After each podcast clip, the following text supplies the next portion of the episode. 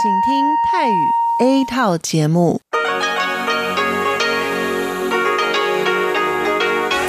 ที่นี่สถานีวิทยุเรดิโอไต้หวันอินเตอร์เนชันแนล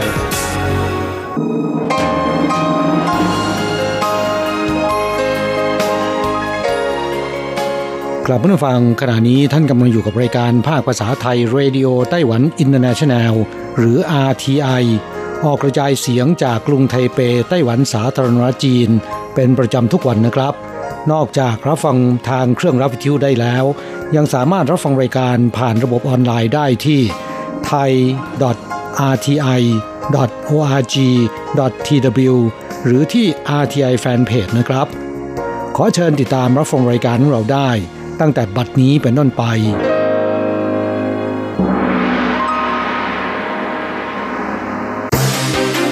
ลำดับแรก ขอเชิญติดตามรับฟัง ข่าวประจำวัน สวัสดีครับ คุณผู้ฟังที่เคารพ วันนี้วันอาทิตย์ที่ 14 กรกฎาคม พุทธศักราช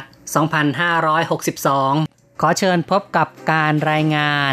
สรุปข่าวเด่นในรอบสัปดาห์ที่ผ่านมา โดยผม แสงชัย กิตติภูมิวงศ์ เริ่มกันด้วยข่าวแรก ประธานาธิบดีไช่หวนของไต้หวันสาธารณจีนนำคณะเยือนมิตรประเทศในแถบแคริบเบียน เดินทางถึงนิวยอร์กสหรัฐในเวลา 15 นาฬิกาของวันที่ 11 กรกฎาคม ซึ่งเป็นการแวะผ่านแดนกำหนดการแรกคือ การไปสำนักงงานตัวแทนไต้หวัน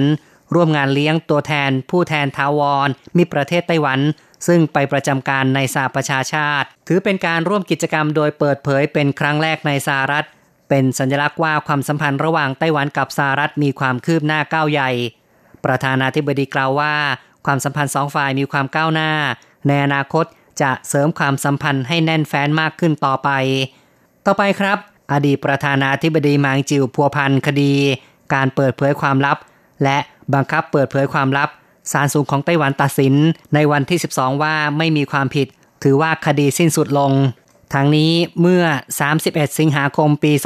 2013 จำเลยอดีตประธานาธิบดีหมางจิว รับฟังรายงานจากอายการสูงสุด หวังซื่อมิน ในคดีการสอบสวน การล็อบบี้กระบวนการกฎหมาย เกี่ยวข้องกับหวังจินผิง สสพักกมินตัง และอดีตประธานสภานิติบัญญัติ กับเคอเจียนหมิง สสพักดีพีพี ซึ่งอดีตประธานาธิบดีมา ถูกกล่าวหาว่าบังคับให้หวงซื่อหมิงเปิดเผยความลับ เอกสารการดักฟัง ต่อไปครับ คณะกรรมการพิจารณาค่าจ้างขั้นต่ำจากประชุมวันที่ 14 สิงหาคมศกนี้ชีมิงชุน รัฐมนตรีว่าการกระทรวงแรงงานเปิดเผย ในจุดยืนของลูกจ้าง คาดหวังปรับเพิ่มขึ้น แต่สุดท้ายจะปรับอย่างไร ให้ความเคารพต่อการตัดสินของคณะกรรมการ ต่อไปครับ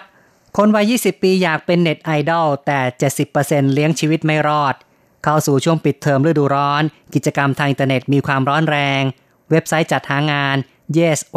123สำรวจมนุษย์เงินเดือน มีผู้ตอบแบบสอบถาม 1,280 ชุด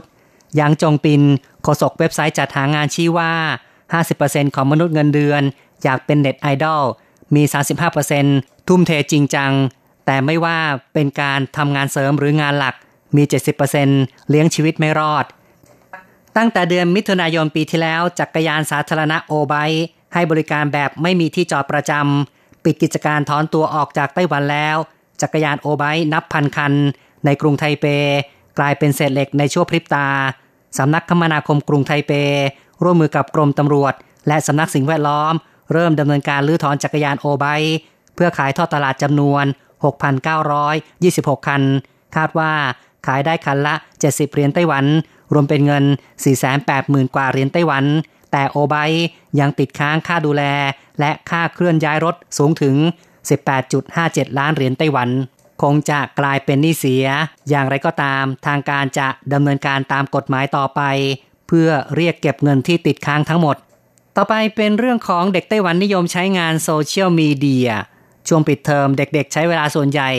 ไม่น้อยกับการเล่นโทรศัพท์มือถือ ผลการสำรวจชี้ว่าเด็กชาวไต้หวันลุ่มหลงการเล่นโทรศัพท์มือถือ เด็กไต้หวันในช่วงวัย 10 ปี มีโทรศัพท์มือถือของตนเอง สัดส่วน 80%ในจำนวนนี้ 25.6%ใช้เวลาเฉลี่ย 3 ชั่วโมงต่อวันกับการดูคลิปวิดีโอ และ 14.6%ใช้เวลาเฉลี่ยเกิน 4 ชั่วโมงต่อวัน ดูคลิปวิดีโอ การใช้งานต่อเนื่องเป็นเวลานานส่งผลเสียต่อดวงตา และความสามารถในการมองเห็นในระยะยาว คุณผู้ฟังครับ สรุปข่าวเด่นประจำสัปดาห์ข่าวต่อไปครับ งานศิลปะลูกโลกยักษ์ที่ตั้งในวิทยาลัยเศรษฐศาสตร์ และรัฐศาสตร์แห่งลอนดอน มีการทาสีบนแผนที่จัดให้จีนแผ่นดินใหญ่กับไต้หวันเป็นสีเดียวกันเมื่อต้นเดือนเมษายนที่ผ่านมา จากนั้นกระทรวงการต่างประเทศของไต้หวันสารจีน ได้ทำการยื่นประท้วง และขอให้ทางวิทยาลัยเคารพต่อความเป็นจริงที่สองดินแดนแยกการปกครองจากกัน จึงมีการแก้ไข แผนที่บนลูกโลกโดยใช้สีต่างกันแล้ว ต่อไปเป็นเรื่องสหรัฐอนุมัติการจำหน่ายอาวุธให้แก่ไต้หวันมูลค่า 2,200 ล้านดอลลาร์สื่อยักษ์ใหญ่ของสหรัฐนิวยอร์กไทม์วิเคราะห์ว่าเป็นการแสดงจุดยืนสนับสนุนไต้หวันอย่างชัดแจ้ง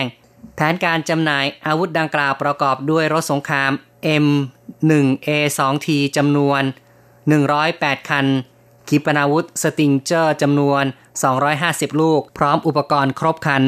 ถือเป็นการอนุมัติจำหน่ายอาวุธให้แก่ไต้หวันเป็นครั้งที่ 4 นับตั้งแต่ประธานาธิบดีทรัมป์เข้าดำรงตำแหน่งผู้นำของสหรัฐ ทางฝ่ายกระทรวงกลาโหมของไต้หวันสารจีนแถลงในวันที่ 9 กรกฎาคมที่ผ่านมา การที่สหรัฐอนุมัติแผนจำหน่ายอาวุธให้แก่ไต้หวันครั้งนี้ ยึดตามกฎหมายความสัมพันธ์ไต้หวัน และหลักประกัน 6 ประการ ที่ระบุให้สหรัฐสามารถจัดหายุทโธปกรณ์ที่มีประสิทธิภาพในการป้องกันตนเองให้แก่ไต้หวัน ซึ่งก่อนหน้านี้องค์การความร่วมมือด้านความมั่นคงกลาโหมของสหรัฐ หรือว่า DSCA ได้แถลงว่า การจำหน่ายยุทโธปกรณ์ให้แก่ไต้หวัน จะทำให้ทางการปักกิ่งไม่พอใจ และประท้วงต่อสหรัฐ อย่างไรก็ตาม DSCA ชี้ว่า แผนการจำหน่ายอาวุธให้แก่ไต้หวันจะช่วยเสริมเขี้ยวเล็บด้านการพัฒนา ความทันสมัย ให้แก่กองทัพไต้หวัน นอกจากนี้ยังช่วยเสริมสร้างสมรรถนะในการป้องกันตนเอง และรักษาเสถียรภาพด้านการเมือง ตลอดจนสร้างสมดุลทางทหาร และความก้าวหน้าทางเศรษฐกิจของภูมิภาค ขณะเดียวกันเป็นผลดีสอดคล้องกับผลประโยชน์ทางเศรษฐกิจ และความมั่นคงแห่งชาติของสหรัฐอีกด้วย ต่อไปครับ รองนายกรัฐมนตรีของไต้หวันชี้ว่าการขึ้นเงินเดือนข้าราชการ พิจารณาด้วยความเป็นมืออาชีพ สืบเนื่องจากวันที่ 10 กรกฎาคมสำนักบัญชีกลางสภาบริหารของสหรัฐจีน จัดประชุมคณะกรรมการพิจารณา ค่าตอบแทนข้าราชการพลเรือน ทหารและครู เพื่อพิจารณาจะมีการปรับเพิ่มเงินเดือนหรือไม่ รองนายกรัฐมนตรีเชิญชีไม่ระบุว่า การพิจารณาของสำนักบัญชีกลางจะเป็นไปแบบมืออาชีพสำหรับในกรณีที่องค์กรสภาครูแห่งชาติของไต้หวันเรียกร้อง ปรับเงินเดือนอย่างน้อย 11%จึงจะเหมาะสมกับภาวะค่าครองชีพในปัจจุบันนั้น รองนายกธรรมตีเฉินกล่าวว่า คงต้องให้สำนักบัญชีกลางพิจารณาปัจจัยต่างๆ ด้วยความรอบคอบ ต่อไปครับ เทศกาลประเพณีการละเล่นพื้นบ้านของเด็กนานาชาติที่เมืองอิหร่านเปิดฉากขึ้นแล้ว เมื่อวันที่ 6 กรกฎาคมที่ผ่านมานายซ่งหลงเฉียนผู้อำนวยการกองวัฒนธรรมเมืองอิหร่าน ระบุว่า วันแรกของงานปีนี้ เปิดให้ชาวอิหร่านเข้าชมฟรี หลังเปิดให้เข้าชมเพียง 17 นาที มีผู้เข้าชมเกินกว่า 3,000 คน เทศกาลการละเล่นพื้นบ้านของเด็กนานาชาติอิหร่าน ย่างเข้าสู่ปีที่ 24 แล้ว ในปีนี้จัดขึ้นภายใต้หัวข้อลอกคราบ ไฮไลท์ของงานอยู่ที่สไลเดอร์กลางสระว่ายน้ำ น้ำพุเต้นระบำ และการแสดงของคณะละครสัตว์วันละสองรอบ ต่อไปครับ สิงอมควันต้องระวัง 1 กันยายนเป็นต้นไปสูบบุหรี่หน้าร้านสะดวกซื้อ และร้านกาแฟในกรุงไทเป เจอโทษปรับสูงถึงหมื่นเหรียญไต้หวัน กรุงไทเปประกาศห้ามสูบบุหรี่บริเวณทางเดินชั้นหนึ่งหน้าร้านสะดวกซื้อ 5 แบรนด์ และร้านกาแฟแฟรนไชส์10 แบรนด์ ตั้งแต่ 1 กันยายนเป็นต้นไป ผู้ฝ่าฝืนมีโทษตั้งแต่ 2,000 ถึง 10,000 เหรียญไต้หวัน นับเป็นเมืองที่ 2 ในไต้หวันที่เริ่มใช้มาตรการ ปรับสิงอมควัน ที่สูบบุหรี่หน้าร้านสะดวกซื้อ และร้านกาแฟแฟรนไชส์หลังจากที่นครนิวไทเป ประกาศใช้มาตรการดังกล่าว ตั้งแต่เดือนมีนาคมที่ผ่านมา ซึ่งมีช่วงเวลาผ่อนผัน 6 เดือนสำหรับกรุงไทเป ให้เวลาผ่อนผันเพียงแค่ 3 เดือน และจะเริ่มปรับพร้อมกันตั้งแต่ 1 กันยายนเป็นต้นไป ต่อไปเป็นเรื่องของสถานการณ์ไข้เลือดออกในภาคใต้ ศูนย์ป้องกันควบคุมโรคไข้เลือดออกเต็งกีนครไทยนานเปิดเผย ล่าสุดพบผู้ป่วยไข้เลือดออกที่ติดเชื้อ ภายในประเทศเพิ่มขึ้นอีกหนึ่งราย ในแคว้นฉงเตอ๋อเขตตงชี เป็นชายวัย 57 ปี มีโรคประจำตัวเป็นโรคเบาหวาน และโรคหัวใจ ไม่เคยมีประวัติเดินทางไปต่างประเทศ ทำให้ขณะนี้มีผู้ป่วยไข้เลือดออกที่นครไทยนานติดเชื้อในประเทศ 6 รายแล้ว และติดเชื้อจากต่างประเทศอีก 21 ราย เข้าต่อไป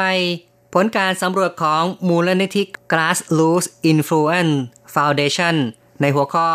วัยรุ่นไต้หวันเดินทางไปศึกษาหรือทำงานต่างประเทศ พบว่า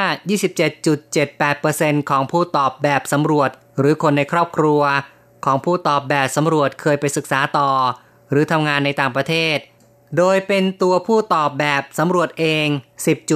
10.57%กล่าวได้ว่าประชาชนไต้หวันทุก 10 คนจะมีหนึ่งคนที่ไปศึกษาต่อ หรือทำงานต่างประเทศ โดยประเทศที่ชาวไต้หวันไปศึกษาต่อมากที่สุดคือสหรัฐ และแคนาดา รองลงมาคือจีนแผ่นใหญ่ ระดับการศึกษา ที่ไปศึกษาต่อมากที่สุดคือ ระดับมหาวิทยาลัย รองลงมาคือ มัธยมตอนปลาย ส่วนช่วงวัยนั้นกลุ่มอายุ 18ถึง30 ปี มากที่สุด รองลงมาคือ 31ถึง40 ปี ต่อไปเป็นสถิติเกี่ยวกับฟ้าผ่า ในช่วงฤดูร้อนของไต้หวัน อากาศร้อนและมีฝนฟ้าขนอง เกิดฟ้าผ่าบ่อยครั้ง ซึ่งหากไม่ระวังจะถูกฟ้าผ่ามีอันตรายถึงชีวิตได้ สถิติกรมอุตุนิยมวิทยา ชี้ว่าปีที่แล้ว ไต้หวันเกิดฟ้าผ่าประมาณ 1.27 ล้านครั้ง ส่วนใหญ่เกิดขึ้นบริเวณชายทะเล กรมอุตุนิยมวิทยาแถลงว่า ในสภาพอากาศเกิดการพาความร้อนสูงขึ้น จะทำให้เกิดฟ้าผ่าได้ง่าย โดยทั่วไป ในไต้หวันเมื่อเข้าสู่ช่วงอากาศอบอุ่น เช่นฤดูใบไม้ผลิจะเริ่มเกิดฟ้าผ่าได้ง่าย ไปจนถึงเดือนกันยายน ช่วงเวลาดังกล่าวมีโอกาสเกิดอัตราฟ้าผ่าได้มากที่สุด ต่อไปครับ ไต้หวันผ่านร่างกฎหมาย จดหมายเหตุ ให้คำค้นหา 30,000คำบังคับหน่วยงานที่เกี่ยวข้องต้องเปิดเผยข้อมูล สภานิติบัญญัติของสารจีนลงมติผ่านร่าง กฎหมาย จดหมายเหตุ บังคับให้หน่วยงานที่เกี่ยวข้อง เปิดเผยข้อมูล เกี่ยวข้องกับการปราบปราม ผู้มีความเห็นต่างทางการเมือง หลังจากเหตุการณ์ 28 กุมภาพันธ์ ปี 1947 กฎหมายฉบับนี้เป็นส่วนหนึ่งในความพยายามของประธานาธิบดีไช่หวน พื่อการเปลี่ยนผ่านความเป็นธรรม กฎหมายดังกล่าวระบุให้อำนาจแก่สำนักงงานบริหารจดหมายเหตุ ของคณะกรรมการพัฒนาแห่งชาติ มอบรายชื่อคำค้นหากว่า 30,000คำเช่น ชื่อหรือนามแฝงของบุคคล วลีที่เกี่ยวข้องเป็นต้น ซึ่งพรรคการเมืองหรือหน่วยงานที่เกี่ยวข้องจะต้องส่งรายงาน และมอบข้อมูลหรือเอกสารที่เกี่ยวข้องต่อสำนักงงานบริหารจดหมายเหตุภายใน 6 เดือน หากฝ่าฝืน จะต้องระวังโทษจำคุก 5 ปีขึ้นไป อีกข่าวหนึ่งครับ ผู้เชี่ยวชาญชี้ว่าปีนี้ไต้ฝุ่นพัดเข้าไต้หวันประมาณ 2-4 ลูกใหญ่ ดรเผิงฉีหมิงกรรมการผู้จัดการใหญ่ Weather l e a k s Explore Inc. บริษัทที่ปรึกษาความเสี่ยงด้านลมฟ้าอากาศของไต้หวัน ระบุว่าสภาพอากาศในไต้หวันขณะนี้เป็นแบบฤดูร้อน สภาพแวดล้อมได้รับอิทธิพลจากลมตะวันตกเฉียงใต้ ภาคใต้ช่วงเช้าตรู่ยังมีฝนเป็นช่วงๆ การก่อตัวของลมตะวันตกเฉียงใต้ประกอบกับความชื้นสูงหรือความชื้นต่ำทำให้สภาพอากาศแตกต่างกัน ตั้งแต่ปลายเดือนกรกฎาคมเป็นต้นไป จะเริ่มมีพายุไต้ฝุ่นก่อตัว อย่างไรก็ตามพายุไต้ฝุ่นไม่พัดเข้าไต้หวันทุกลูก คาดว่าปีนี้อาจมี 2-4 ลูกที่พัดเข้ามา คงจะไม่โชคดีเหมือนปีที่แล้ว ซึ่งแทบไม่มีพายุไต้ฝุ่นพัดเข้าไต้หวันเลย สรุปข่าวเด่นประจำสัปดาห์จบลงแล้วครับ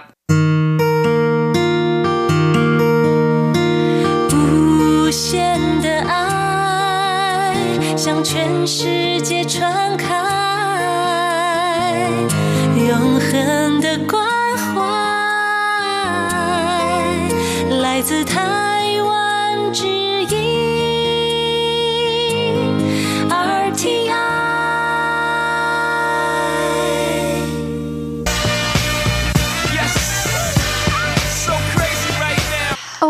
กำลังฮอตอะไรที่ว่าฮิต เราจะพาคุณไป ติดดาว ติดตามกระแสความนิยมผ่านเรื่องราวของคนยุคใหม่ในไต้หวัน เพื่อเปิดโลกทัศน์และมุมมองใหม่ๆ ของคุณได้ในรายการฮอตฮิตติดดาว สวัสดีค่ะ ขอต้อนรับคุณผู้ฟังเข้าสู่รายการฮอตฮิตติดดาวกับดิฉันดีเจอันโกการจยากริชยาคมค่ะ เมื่อสัปดาห์ที่แล้วอันโกพาคุณผู้ฟังไปติดดาวเรื่องราวเกี่ยวกับงานของนักศึกษาพาร์ทไทม์ในไต้หวันนะคะ หรือที่เรียกว่า工讀生 สัปดาห์นี้ก็ยังเป็นซีรีส์ที่เกี่ยวเนื่องกันค่ะ ช่วงนี้ในไต้หวันนะคะจะเห็นได้ว่าตามร้านค้า บนถนนหนทางต่างๆ ทั้งร้านอาหารหรือแม้กระทั่งปั๊มน้ำมันนะคะ ก็จะเห็นว่ามีวัยรุ่นหน้าตาแบบเป็นชาวต่างชาติทำงานค่อนข้างเยอะเลยทีเดียวค่ะ ซึ่งจากข่าวนะคะบอกว่าในช่วง 4 ปีมานี้มีจำนวนนักศึกษาต่างชาติ ภาษาจีนเรียกว่าไหวจีเซิงนะคะและนักศึกษาจีนพ้นทะเล หรือที่ภาษาจีนเรียกว่าเฉียวเซิงทำงานในไต้หวันเพิ่มมากขึ้นเป็นเท่าตัวเลยแหละค่ะ ก่อนอื่นนะคะก็คงจะต้องอธิบายให้คุณผู้ฟังเข้าใจว่า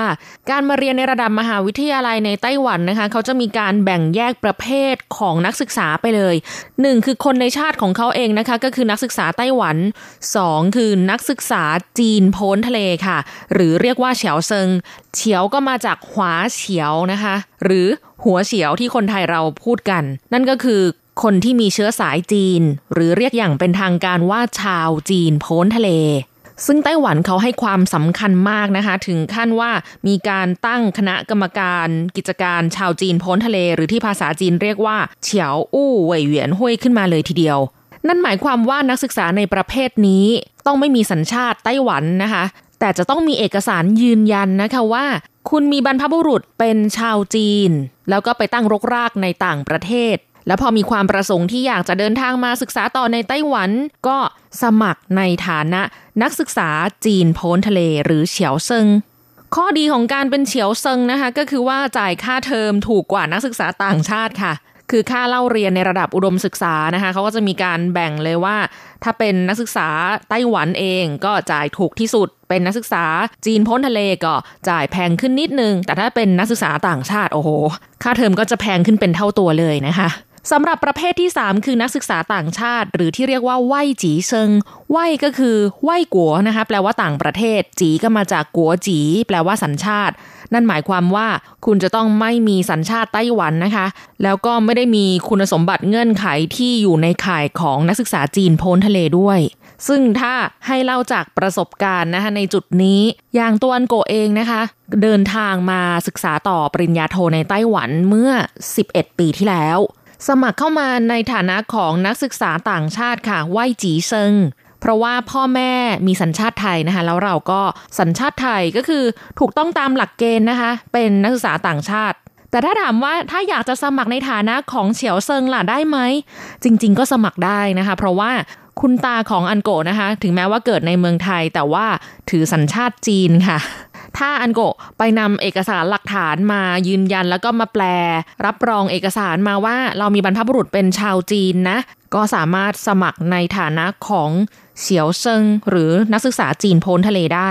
แต่ในตอนนั้นน่ะก็คือภาษาจีนเราไม่เก่งนะคะ ก็การค้นหาในเว็บไซต์เนี่ยถ้าสำหรับว่าสมัครนักศึกษาต่างชาติมันมีภาษาอังกฤษ เราก็ไม่รู้หรอกค่ะว่ามีการแบ่งแยกประเภทออกเป็นยิบย่อยแบบนี้ว่ามีจีนพ้นทะเลกับต่างชาติ เพราะรายละเอียดที่ให้สมัครสำหรับนักศึกษาจีนพ้นทะเลเขาทำเป็นภาษาจีนนะคะตอนนั้นก็คือไม่รู้เลยว่า อ๋อ มันมีการแบ่ง แล้วค่าเทอมถูกกว่า แต่ถามว่าการเป็นนักศึกษาต่างชาติ มีจุดด้อยกว่าการเป็นนักศึกษาจีนพ้นทะเลไหม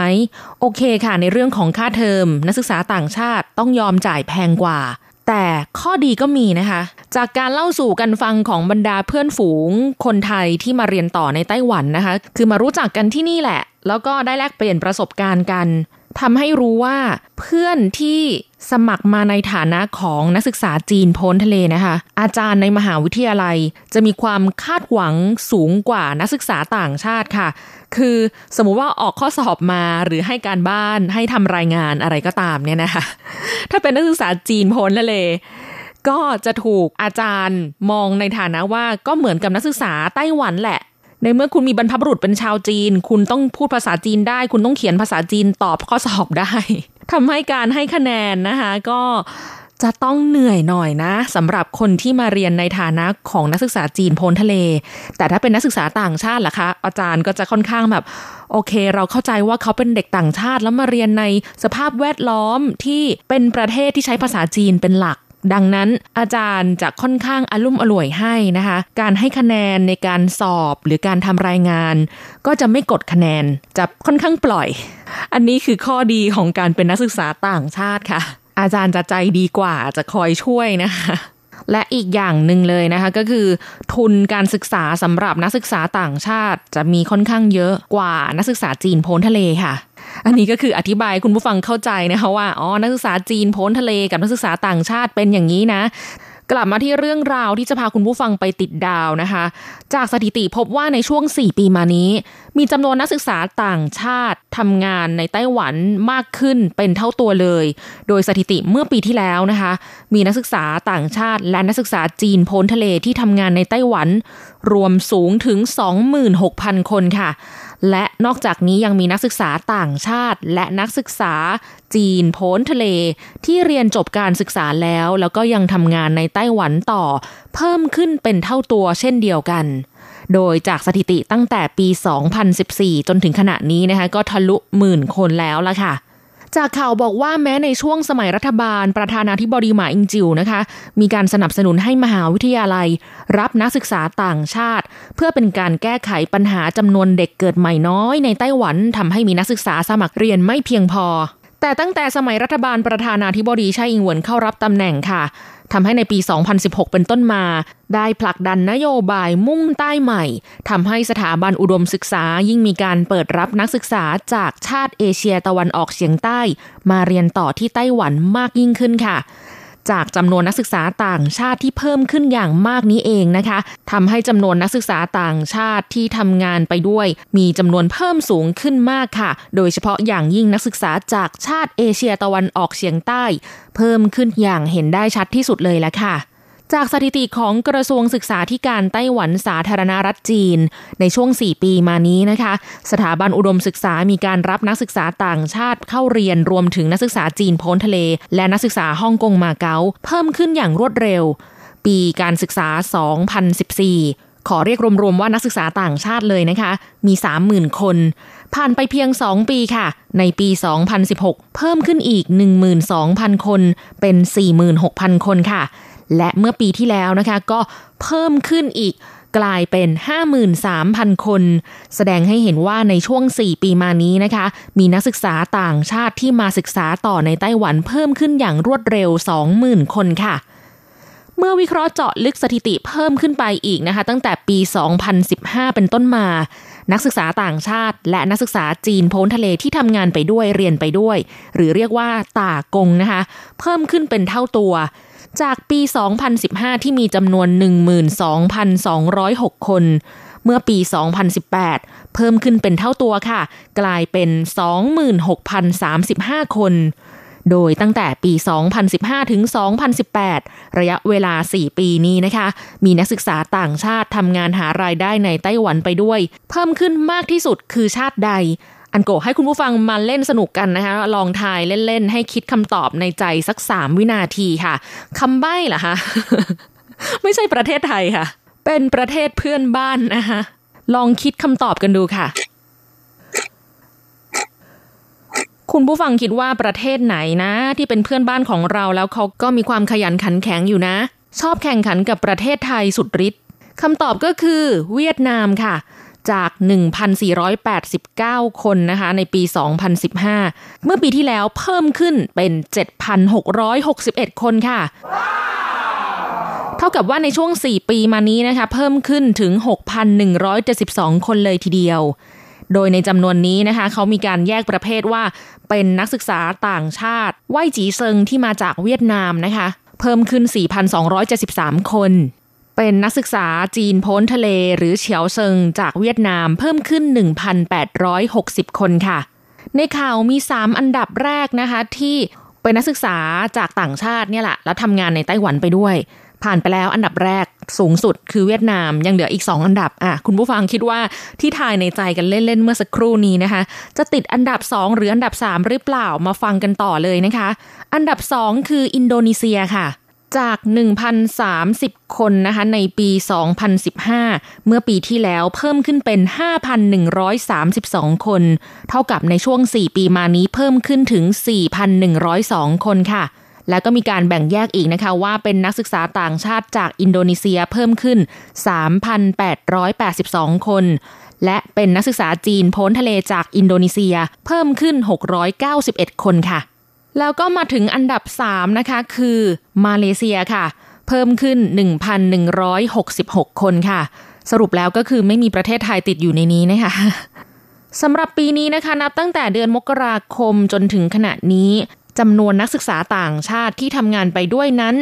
ไม่ได้เพิ่มมากขึ้นเท่าไหร่นะค่ะ เดือนเมษายนที่ผ่านมาจำนวนนักศึกษาต่างชาติที่ทำงานลดลง 3,000 คน ซึ่ง ถามว่าสาเหตุเกิดจากอะไรนะคะ เกิดจากการรับสมัครนักศึกษาเข้มงวดเกินไปหรือเปล่า ทางกระทรวงแรงงานไต้หวันสาธารณรัฐจีนก็ได้ชี้แจงว่าเป็นเรื่องเกี่ยวกับการต่อใบอนุญาตทำงานหรือ work permit ของนักศึกษาต่างชาตินั่นเองค่ะ ต้องเรียนให้ทราบอย่างนี้นะคะว่าการยื่นสมัครขอใบอนุญาตทำงานหรือ work permit สำหรับนักศึกษาต่างชาติ และนักศึกษาจีนโพ้นทะเลในไต้หวัน เอกสารที่สำคัญก็คือเขาจะดูว่า เราได้ลงทะเบียนเรียนในภาคเรียนถัดไปเรียบร้อยแล้วหรือยัง จ่ายค่าเทอมเสร็จแล้ว ถึงจะสามารถสมัครขออนุญาตทำงานได้นะคะ แล้วก็ให้เป็นเทอมต่อเทอมนะคะ ดังนั้นใบอนุญาตทำงานของนักศึกษาก็จะไปหมดอายุในเดือนมีนาคมนะคะ แล้วก็เดือนกันยายนของทุกปีค่ะ ถ้าอยากจะทำงานต่อนะคะ ก็ต้องไปขอ work permit ใบใหม่ ค่าธรรมเนียมถูกมากเลย 100 เหรียญไต้หวันเท่านั้นเอง นักศึกษาต่างชาติก็จะสามารถทำงานในไต้หวันได้เพียง 16 ชั่วโมงต่อสัปดาห์นะคะ ถ้าเกินกว่านั้นก็ถือว่าผิดกฎหมายค่ะ ยกเว้นแต่เป็นช่วงปิดเทอมภาคฤดูร้อน ที่ต้องออกกฎมาแบบนี้นะคะ ก็คือป้องกันไม่ให้อาศัยสถานะนักศึกษา เอาไปทำงานหาเงินหารายได้เป็นหลัก หมายความว่าถ้ามาเรียนมาเป็นนักศึกษาก็ต้องเรียนจริง ๆ ค่ะ เพราะ 16 ชั่วโมงต่อสัปดาห์ก็หมายความว่าถ้าไปทำงานเต็มวัน 1 วัน 8 ชั่วโมง ก็ทำงานได้สัปดาห์ละแค่ 2 วันเท่านั้น อย่างไรก็ตามนะคะ เมื่อดูจำนวนของนักศึกษาจีนพ้นทะเลที่ทำงานไปด้วยเนี่ยก็มีแนวโน้มอัตราเติบโตคงที่ขณะที่นักศึกษาต่างชาติที่ทำงานไปด้วย มีอัตราเพิ่มสูงขึ้นอย่างรวดเร็วค่ะ นอกจากนี้นะคะไม่เพียงแต่นักศึกษาจีนพ้นทะเลและนักศึกษาต่างชาติที่ทำงานไปด้วยจะเพิ่มมากขึ้นแล้ว เขาบอกว่าจากการที่รัฐบาลไต้หวันผ่อนคลายนโยบายให้นักศึกษาจีนพ้นทะเล และนักศึกษาต่างชาติที่จบการศึกษาแล้ว ยังสามารถอาศัยอยู่ในไต้หวันต่อได้นานขึ้นเป็น 6 เดือน เพื่อให้มีเวลาหางานเฉพาะทางนะคะ และก็ยังมีการยกเลิกเรื่องของกรอบเงินเดือน ซึ่งแต่เดิมบริษัทที่จะจ้างคนต่างชาติได้เนี่ยจะต้องจ้างฐานเงินเดือนขั้นต่ำตามที่กฎหมายกำหนด ซึ่งสมัยก่อนเนี่ยกำหนดไว้อยู่ที่ประมาณ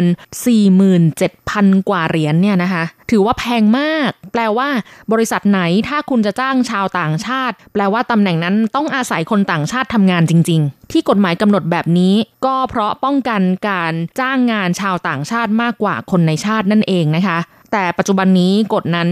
ก็ผ่อนคลายลงไปเรียบร้อยแล้วนะคะทำให้นักศึกษาต่างชาติและนักศึกษาจีนพ้นทะเลที่จบการศึกษาในไต้หวันแล้ว อยากทำงานต่อในไต้หวันก็หางานได้ง่ายขึ้นค่ะจำนวนเพิ่มสูงขึ้น จากปี 2015 มีเพียง 1,270 คน ปีที่แล้วมีจำนวน 3,232 คนค่ะ สถิติตั้งแต่ปี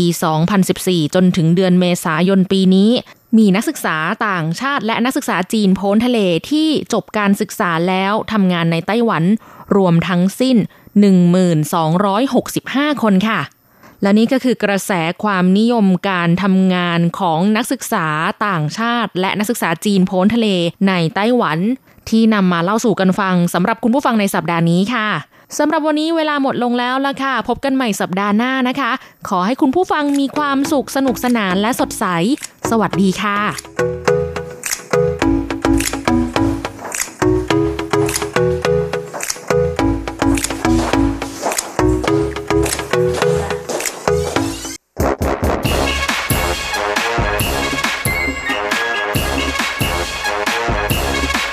โยโยโยโยโยขาขากะขาเมาทั้งหลายล้อมวงกันเข้ามาได้เวลามาสนุกกันอีกแล้ว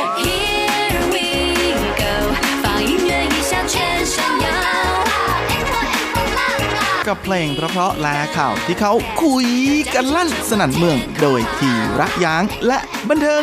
.com!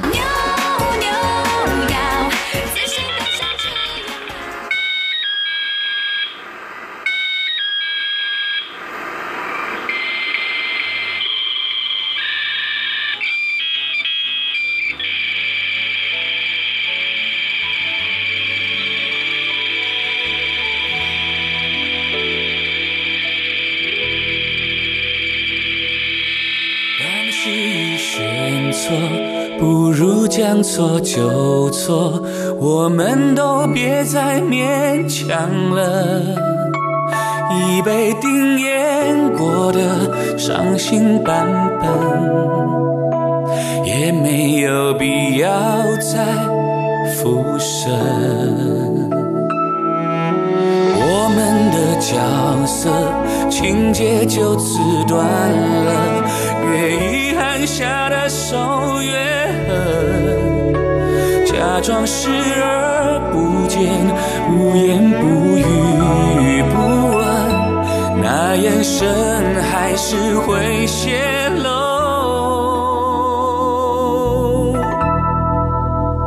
没有能每一笔勾销的记忆，疤痕它总会提醒伤在哪里。忍着痛我可以，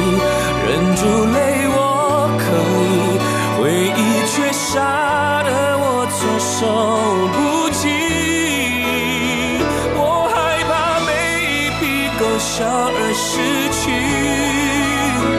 再多不甘心，恨也无能为力。我抽空我自己，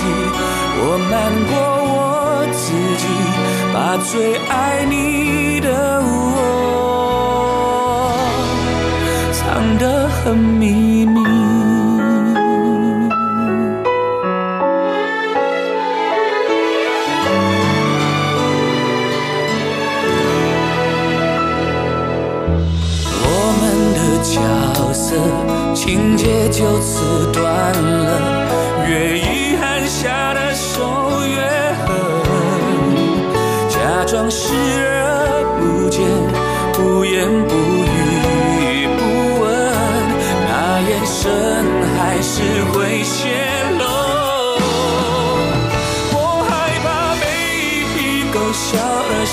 去。再多不甘心，恨也无能为力。我抽空我自己，我瞒过我自己，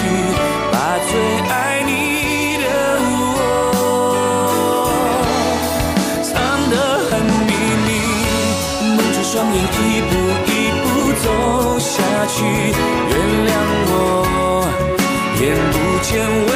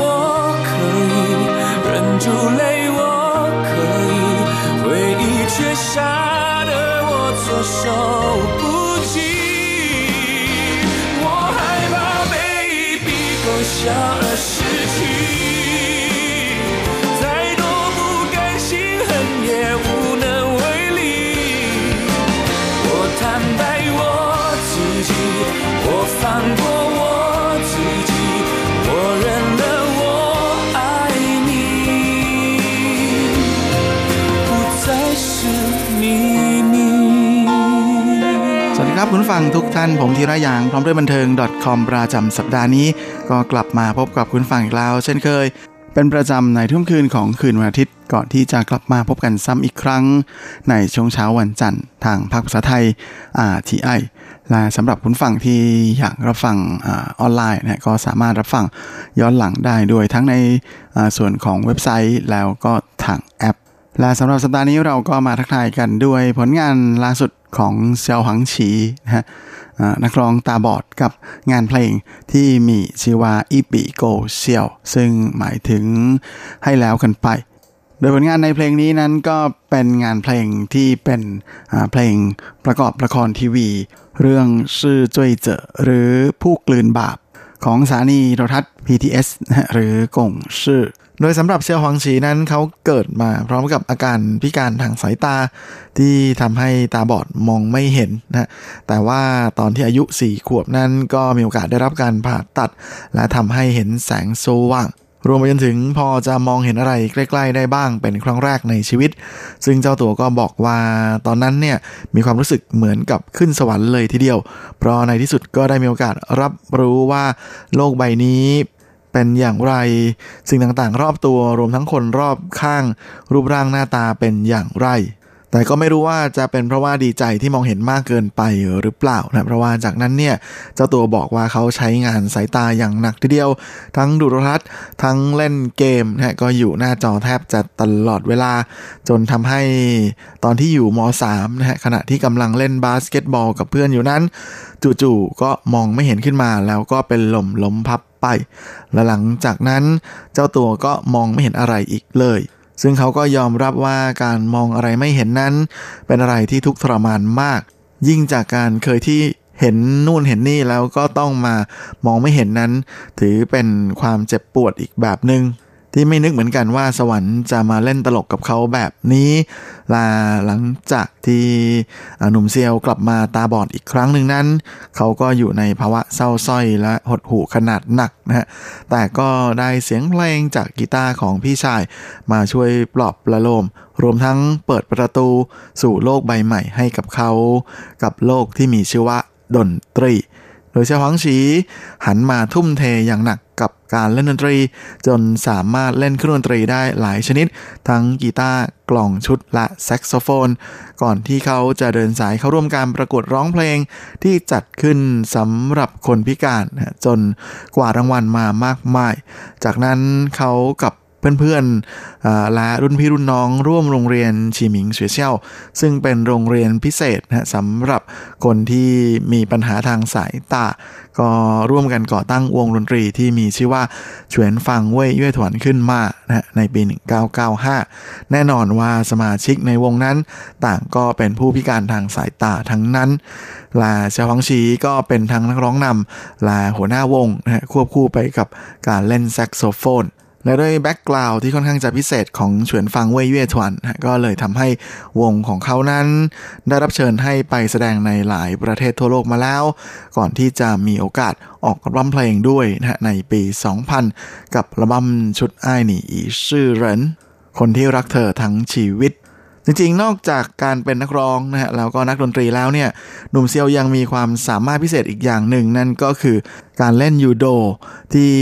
เขาได้ดิบได้ดีถึงขนาดติดทีมชาติเลยนะฮะเป็นตัวแทนของประเทศ ไปเข้าร่วมการแข่งขันพาราลิมปิก ซึ่งเป็นกีฬาลิมปิกสำหรับคนพิการในปี 1996 ซึ่งแข่งขันกันที่นครแอนตาของสหรัฐ แถมยังสามารถทำผลงานได้ไม่เลวเลยนะฮะโดยการคว้าอันดับ 7 มาครองได้ ถึงตรงนี้เชื่อว่าหลายหลายคนนะคงจะรู้สึกอิจฉาการใช้ชีวิตของเซียวหวังฉีพอสมควรกันเลยละ่ะ แม้ว่าเขาจะตาบอดนะแต่ว่าใช้ชีวิตได้คุ้มค่ามากนะฮะและหลังจากที่ จับปลาสองมือมาได้สักระยะนะฮะเขาก็ได้พูดถึงยูโรว่ามาถึงจุดที่จะต้องเลือกว่าจะทำอะไรในชีวิต เพราะว่าถ้าจะเล่นทั้งสองอย่าง คงจะเอาดีไม่ได้สักทางเป็นแน่แท้ สุดท้ายชวังฉีก็เลยตัดสินใจเลือกเส้นทางสายดนตรีที่เจ้าตัวบอกว่าเขาอยากจะสร้างสรรค์ผลงานที่เป็นดนตรีในแนวทางที่ทุกคนฟังได้รู้สึกได้แล้วก็สัมผัสได้ แน่นอนว่าหลังจากนั้นไม่นานนะในปี 2002 เจ้าตัวก็มีโอกาสได้ออกอัลบั้มเดี่ยวของตัวเองเป็นครั้งแรกนะกับอัลบั้มชุดหนี่ชื่อวอเตอร์เย็นเธอคือดวงตาของฉันที่สร้างชื่อให้กับเจ้าตัวไม่น้อยทีเดียวนะเพราะว่าอัมเพลงชุดนี้นั้น รับการเสนอชื่อเข้าชิงรางวัล Golden m e r i Award หรือจินฉีเจียง อันถือเป็นรางวัลเกียรติยศสูงสุดสสำหรับ วงการเพลงไต้หวันนะที่อาจจะรวมไปจนถึงวงการเพลงภาษาจีนทั้งหมดด้วย ซึ่งเซียวหวงฉีนั้นได้เข้าชิงถึง 2 สาขานะฮะทั้งนักร้องยอดเยี่ยมฝ่ายชายแล้วก็รางวัลเนื้อเพลงยอดเยี่ยมนะจากเพลง你是我的眼ที่เขาเป็นคนแต่งเองทั้งร้อง แล้วก็ทำนองเพลง อย่างไรก็ดีชื่อของเซียวหวงฉีในวงการเพลงนั้น ก็เพิ่งอยู่ในช่วงสตาร์ทฮะแล้วก็ยังไม่ค่อยเป็นที่ติดตลาดสักเท่าไหร่ แต่ว่าแม่ผลงานของเขากลับมาดังระเบิดนะฮะ จากเวทีประกวดนักร้องหน้าใหม่ชื่อดังของอสถานีโทรทัศน์ CTV นะฮะนั่นก็คือชาวจีซิงกวางต้าเต้าหรือ One Million Stars เมื่อผู้เข้าประกวดที่เป็นผู้ชนะเลิศในรุ่นที่หนึ่งนะฮะก็คือหนุ่มลินยูเจียนั้น ได้หยิบเอาเพลงนี้ชื่อว่าตะเย็นเพลงนี้มาร้องนะฮะแล้วก็สร้างความประทับใจให้กับทั้งผู้ชมแล้วก็กรรมการมาก ๆ เลยนะฮะส่งผลให้เจ้าของงานตัวจริงอย่างเสี่ยวหวังชีก็ โด่งดังตามไปด้วยแบบไม่รู้ตัว จากนั้นดวงบันเทิงของชาวอังฉีนั้นก็พุ่งถึงจุดที่อาจจะเรียกได้ว่าสุดยอดจุดหนึ่งนะฮะในอาชีพนักร้องของเขา กับอัลบั้มเพลงชุดเจินฉิงเกอเพลงรักแท้ที่ส่งให้ชาวฮังฉีนั้น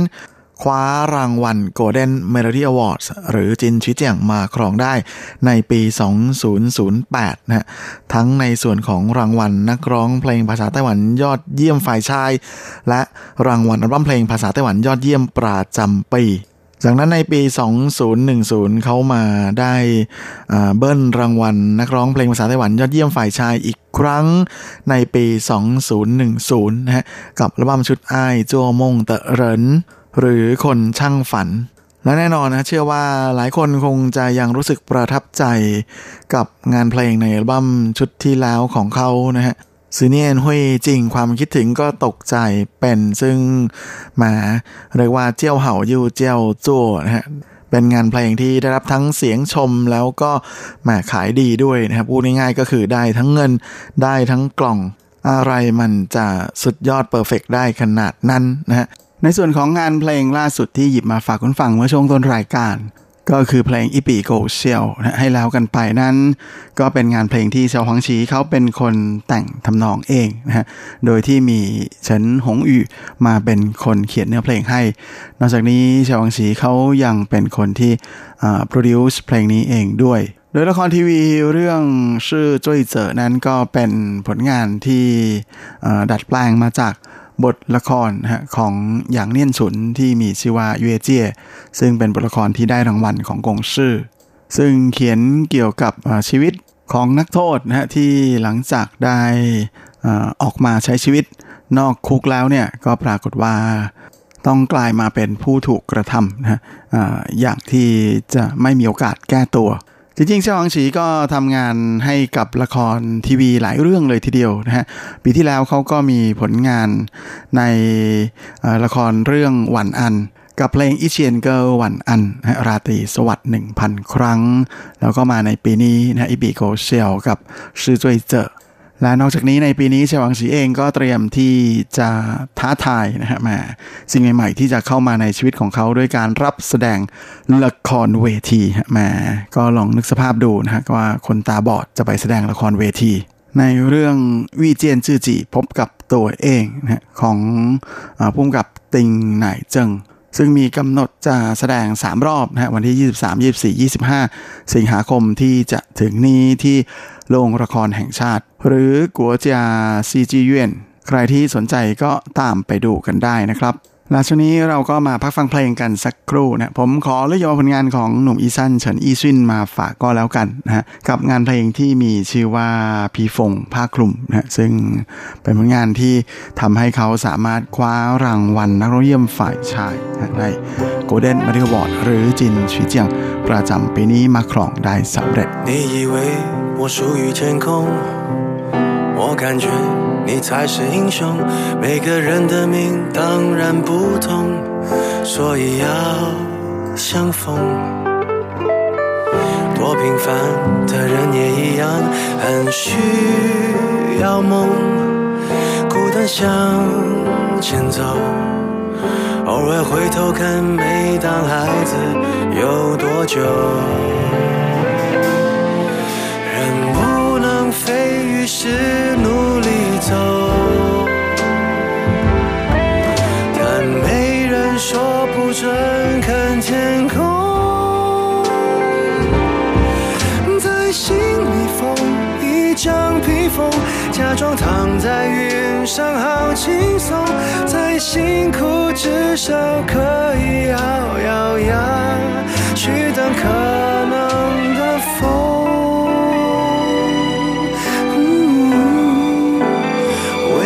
谁腾空？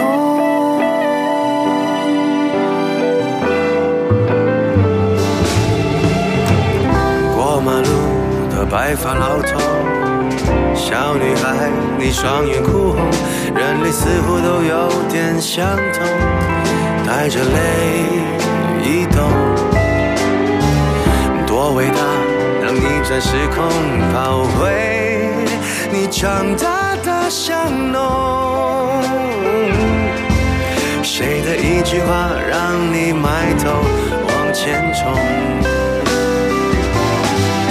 人不能飞，于是努力走。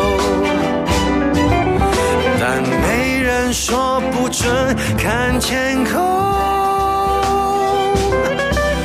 在心里缝一张披风，假装躺在云上好轻松，再辛苦至少可以咬咬牙去等可能。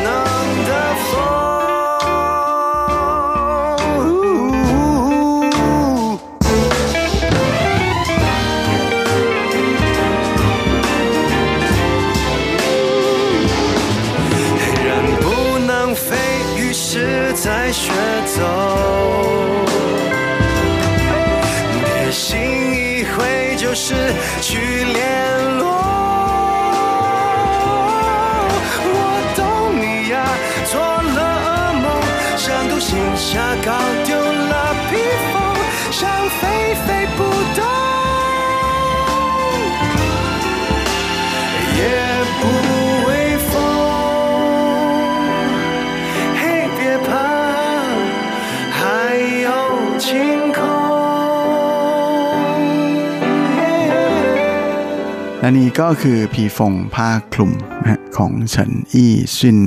เจ้าของรางวัลนักร้องเยี่ยมฝ่ายชายจาก GMA Golden Merit Award หรือจินชื่อเจียงประจำปีนี้ และช่วงนี้เราก็มาเข้าสู่ครึ่งท้ายของรายการกันกับคร่าวๆ ความเคลื่อนไหวที่น่าสนใจในว่าบันเทิงในช่วงของซุปซิป .com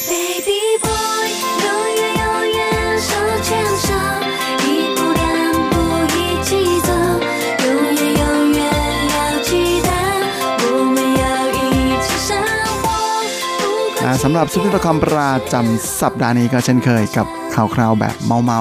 ในแวดบันเทิงแบบจีนๆนะฮะละสำหรับสัปดาห์นี้ เราก็มาเริ่มกันที่ข่าวดีของ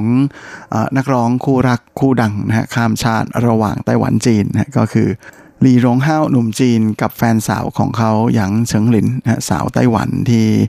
ล่าสุดนะฮะเมื่อวันที่ 11 กรกฎาคมที่ผ่านมาซึ่งก็เป็นวันเกิดปีที่ 34 ของหลี่หลงเฮาด้วยนะฮะเขาก็โพสต์ขึ้นไปบนโซเชียลนะฮะประกาศข่าวดีว่าวันนี้และจะเป็นวันฉลองวันขอแต่งงาน ขอบคุณที่เธอรับปาก โดยพร้อมกันนี้เจ้าหนุ่มก็ได้โพสต์ภาพถ่ายนะฮะหวานแหววของทั้งสองคนนะพร้อมกับโชว์แหวนแต่งงานด้วยนะฮะซึ่งตั้งแต่ปี 2015 ที่ทั้งคู่ประกาศอายอมรับว่าคบเป็นแฟนกันนะฮะก็รู้สึกว่าทั้งสองคนนั้นก็จะแม่หวานแหววออกสื่อโชว์แบบมาโดยตลอดเลยทีเดียว และยิ่งในช่วงหลายปีมานี้นะช่วงใกล้ๆมานี้เนี่ย ยังมีการแสดงความหวานบนเวทีคอนเสิร์ตกันด้วยอีกต่างหาก ซึ่งระดับความหวานแหววนั้นต่างคนคนที่อยู่รอบๆนะทั้งเพื่อนฝูง แล้วก็แฟนๆ ต่างก็รู้สึกว่าคู่นี้คงไม่แคล้วกันแน่นะฮะก็แม่ก็ไม่อย่างที่ไม่ใช่ไม่แคล้วกันจริงๆเพราะว่าฝ่ายชายก็ประกาศ แต่งงานเรียบร้อยแล้วนะฮะขอแต่งงานเรียบร้อยแล้วนะฮะแล้วก็โชว์แหวนเพชร 2 กรัตนะฮะของแฮร์รี่วินสตันก็เห็นว่าราคานั้นตกประมาณวงนี้นะประมาณ 3 ล้าน ก็ถือว่า อืม แพงพอดูเลยเหมือนกัน แม่ข่าวของเราช่วงนี้มีแต่เรื่องหวานหวานๆแววนะฮะเดือนที่แล้วก็เป็นลินซื่อหลิงนะฮะประกาศแต่งงานนะฮะมาเดือนนี้ก็เป็นหยางเชิงหลินกับหลีหลงเฮานะฮะแม่ไม่รู้เดือนหน้าจะเป็นคิวใครนะแต่ที่แน่ๆ ตอนนี้มีคนรู้สึกเครียดแล้ว ส่วนจะเป็นใครนั้น เดี๋ยวไปติดตามช่วงต่อไปกันครับ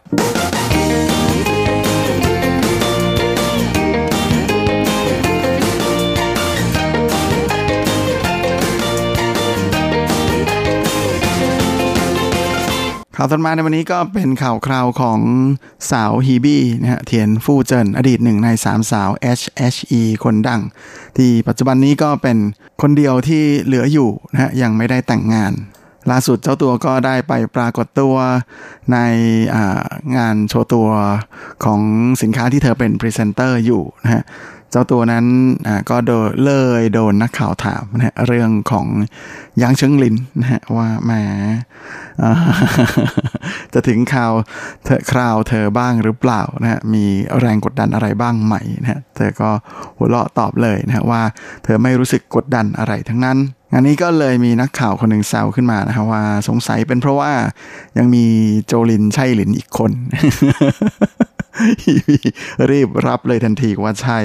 โดยช่วงก่อนหน้านี้สามสาว SHE ก็เพิ่งจะกลับมาแสดงร่วมกันบนเวทีอีกครั้งหนึ่งนะฮะในเวทีของงานประกาศรางวัล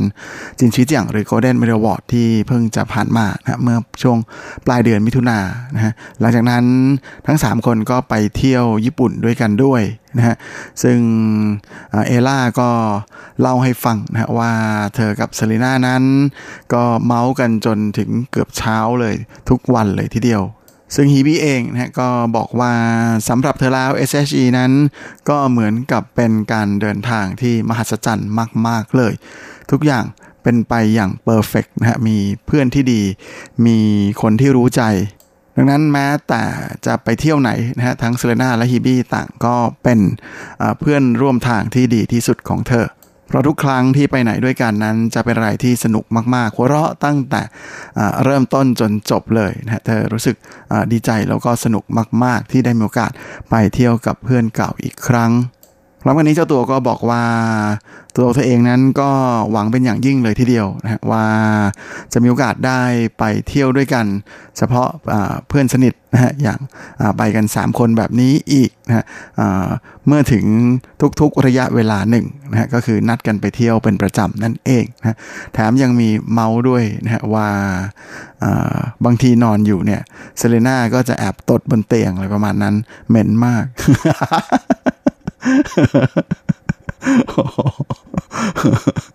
โอ้โห เผากันแบบระยะประชิดเผาขนเลยส่วนเดือนกันยาที่จะถึงนี้นะฮะก็จะเป็นวันเป็นเดือนที่ครบรอบการถือกำเนิดเกิดมาของ SHE นะฮะครบรอบปีที่ 18อ่าก็เลยถูกถามว่าจะมีโปรเจกต์ที่จะกลับมารวมตัวกันอีกหรือเปล่านั้นฮิบี้เธอก็บอกแค่ว่าณตอนนี้ยังไม่รู้นะคงจะต้องรอให้ถึงช่วงนั้นแล้วค่อยว่ากันอีกทีนะส่วนสำหรับตัวเธอนั้น ช่วงนี้เธอกำลังยุ่งอยู่กับ การเตรียมงานสำหรับร้องเพลงชุดใหม่ที่ตอนนี้กำลังอยู่ในช่วงของการรวบรวมเพลงนะฮะซึ่งเธอก็คงจะต้องโฟกัสกับการทำงานที่ตรงนั้นให้มาก ๆ แล้วก็นอกจากนี้ ปีหน้าที่จะถึงนี้เธอก็มีโปรแกรมที่จะเดินสายแสดงทัวร์คอนเสิร์ตด้วยนะก็เลย เป็นอะไรที่ต้องเตรียมตัวกันหนักมากนะฮะแล้วก็เลยอาจจะทำให้เวลาไม่พอนะเพราะต้องเตรียมทั้งในส่วนของงานคอนเสิร์ตนะฮะแล้วก็ในส่วนของอัลบั้มเพลงชุดใหม่ไปพร้อม ๆ กันนะก็เป็นอะไรที่อ่าทำให้ไม่ค่อยจะมีเวลาอยู่เหมือนกันอ้าวหนุ่มๆทั้งหลายนะฮะมายังไม่อกหักนะ สำหรับใครบางคนตรงนี้แล้วนะฮะเดือนที่แล้วอกหักหนักมากกับลินซื่อหลิงนะฮะเดือนนี้ไม่เท่าไหร่นะฮะอย่างชงหลินนี่เฉยๆนะฮะมาถ้าโจลินมีประกาศข่าวอะไรแบบนี้ออกมาเมื่อไหร่นี่คงจะอกหักแบบสุดๆเลย จริงๆก็ถือเป็นอะไรที่เซอร์ไพรส์พอสมควร เพราะว่าในสามสาว SHE นี่ฮิบี้เธอในความรู้สึกผมนะ ผมรู้สึกว่าสวยสุดแล้วนะแต่ว่าไม่มีข่าวกับดารา หรือว่าควงเป็นแฟนอะไรกับใครเลยนะแถมเธอยังออกมาประกาศสนับสนุนเพื่อนๆในกลุ่ม LGBT นะฮะกลุ่มเกย์ทั้งหลายอยู่บ่อยๆ เป็นประจำนะก็เลยแอบอคิดไม่ได้ว่าเป็นไปได้ไหมนะ ส่วนจะเป็นอะไรนั้น เชื่อว่าคุณผู้ฟังคงจะก็ไปคิดกันเองแล้วกัน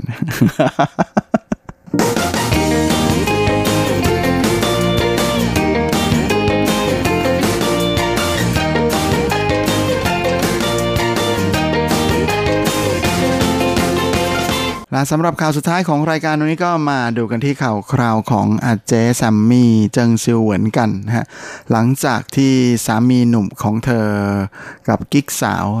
ถูกจับได้นะฮะแล้วก็กลายเป็นข่าวฮือฮากันไปทั่วเลยทีเดียวนั้นล่าสุดนะฮะมาเมื่อช่วงสุดสัปดาห์ที่ผ่านมาก็เป็นคิวของอาเจแซมมี่นะฮะกับคอนเสิร์ตของเธอ ซึ่งก็เปิด แสดงตามกำหนดนะฮะไม่เหมือนกับอคอนเสิร์ตของสุยซื่ออันที่โดนยกเลิกไปและคอนเสิร์ตในครั้งนี้ก็เป็น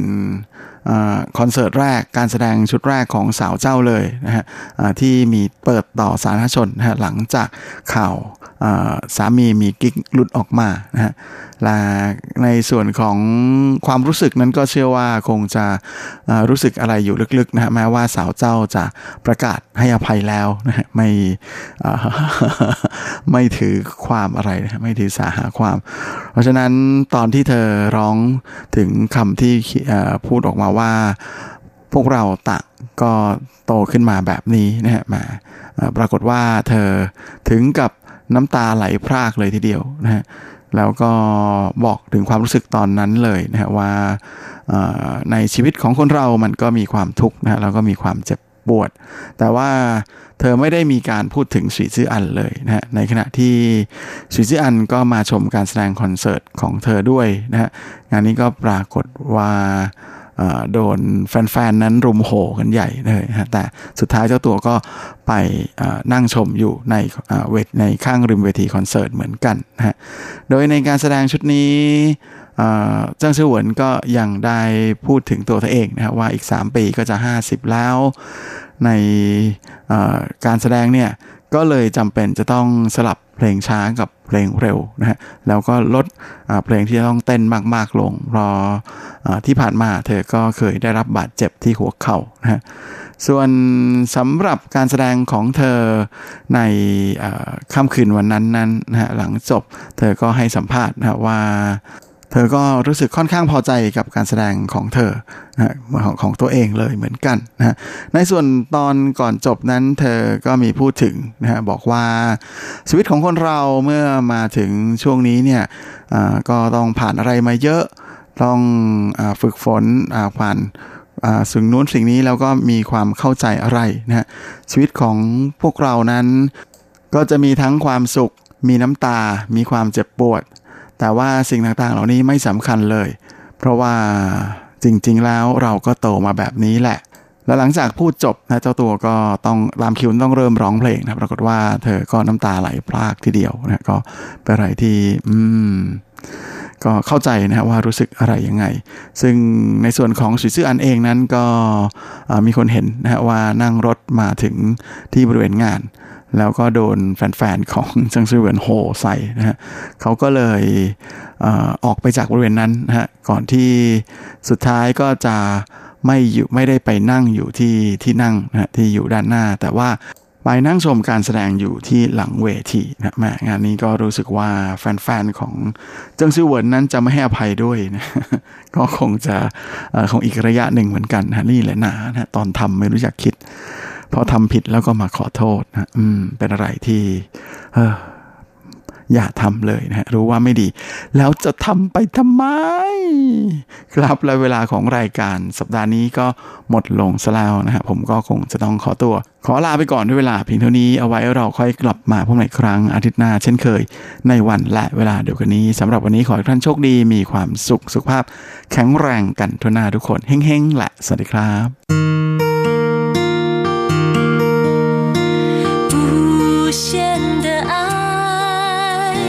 全世界。